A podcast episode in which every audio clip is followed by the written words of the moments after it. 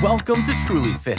Welcome to the Truly Fit Podcast, where we interview experts in fitness and health to expand our wisdom and wealth. I'm your host, Steve Washuta, co founder of Truly Fit and author of Fitness Business 101. As a quick housekeeping here, next Monday I will have on Pat Darby in an interview. Pat is a certified financial planner and a tax specialist. We're going to go over some tax questions since people are doing their taxes right now, both from the general public perspective and from uh, owning a small business or a small fitness business perspective. And we're also going to talk about uh, larger things financial planning, economics, all things finances in that episode. I'm excited to talk to Pat. Today is a Thursday episode, which is typically just me speaking on a topic that I want to talk about that is either trending or questions that people wrote in or something that I previously touched on with a guest that I want to expand on. It's five to 15 minutes long. It's quick. It's just me talking off the cuff. I don't really plan out anything. I might have a quick outline, but it's me explaining something from a question again that I got or a topic that I really want to expand on. And today, it's going to be about goal setting. We're getting into almost March now. It's late February.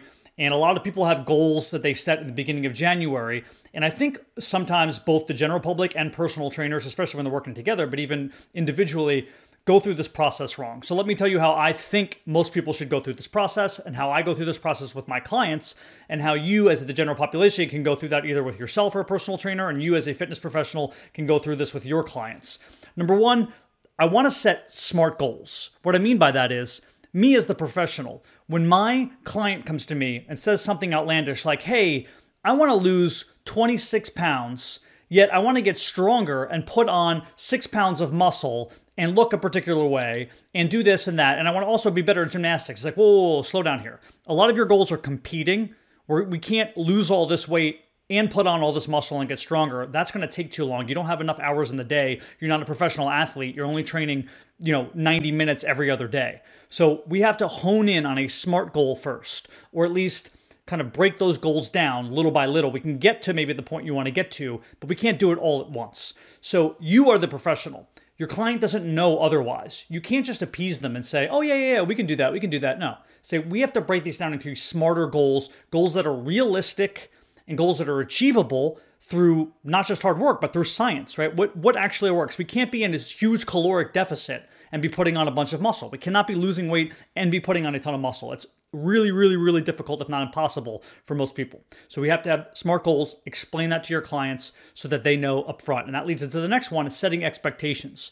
So what you will provide for the client and what they will provide on their end. I think there's a portion of the general population that thinks, oh, I'm going to go to a personal trainer. They're going to give me a plan and, and that's it. I'm going to get in shape. No, no, no. We're working with you for a very small percentage of the time. Uh, even a nutrition professional is the same thing.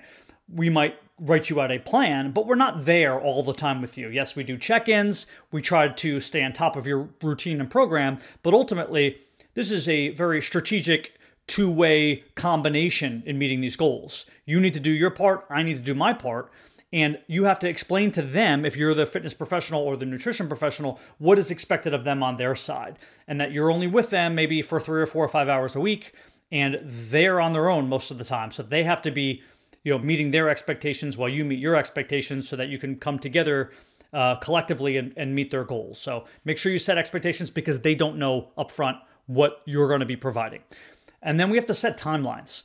I am not a believer that you need to set these super hard timelines and you know review all the metrics with your client and data and be like, sorry, you didn't meet these, and then they get upset and that starts like a, a bad downward trend because they, they they either blame it on you or they blame it on themselves and you get into this sort of weird psychology of is this someone's fault? Eh, you know it's no one's fault. Life happens and there's genetics involved there's a, there's a lot of other factors there's just the the normal factor of adjustments sometimes you make a game plan and you made a wrong game plan and you have to adjust but i do think you need to set at least soft deadlines and soft timelines where you're reviewing their their particular goals and metrics at certain dates so that they can work to that. People work better with deadlines. And if you have forever to do something, it's going to take forever to do something. You have to set specific deadlines. So let me go over the, those again. You want to set smart goals. If your client comes to you with outlandish goals, explain to them from a science perspective why this is probably not a good idea. Talk them out of it. Set shorter, smarter goals. Set expectations, what you are going to provide and what they have to do on their end. You're not with them at all times. there's expectations on their end, there's expectations on your end. You don't have this magical ability to get them in shape. They're going to have to do majority of the work. You're just the guiding hand. And then setting timelines. They don't have to be hard timelines, they can be soft timelines, but you need to give some sort of time frame for people to work towards. It's going to get them into gear and it's going to allow you to review those numbers so that you can edit and audit your programs when they're not working correctly. This has been an episode of the Truly Fit Podcast. Thanks for listening in. Thanks for joining us on the Truly Fit Podcast. Please subscribe, rate, and review on your listening platform, and feel free to email us. We'd love to hear from you. Social at trulyfit.app. Thanks again.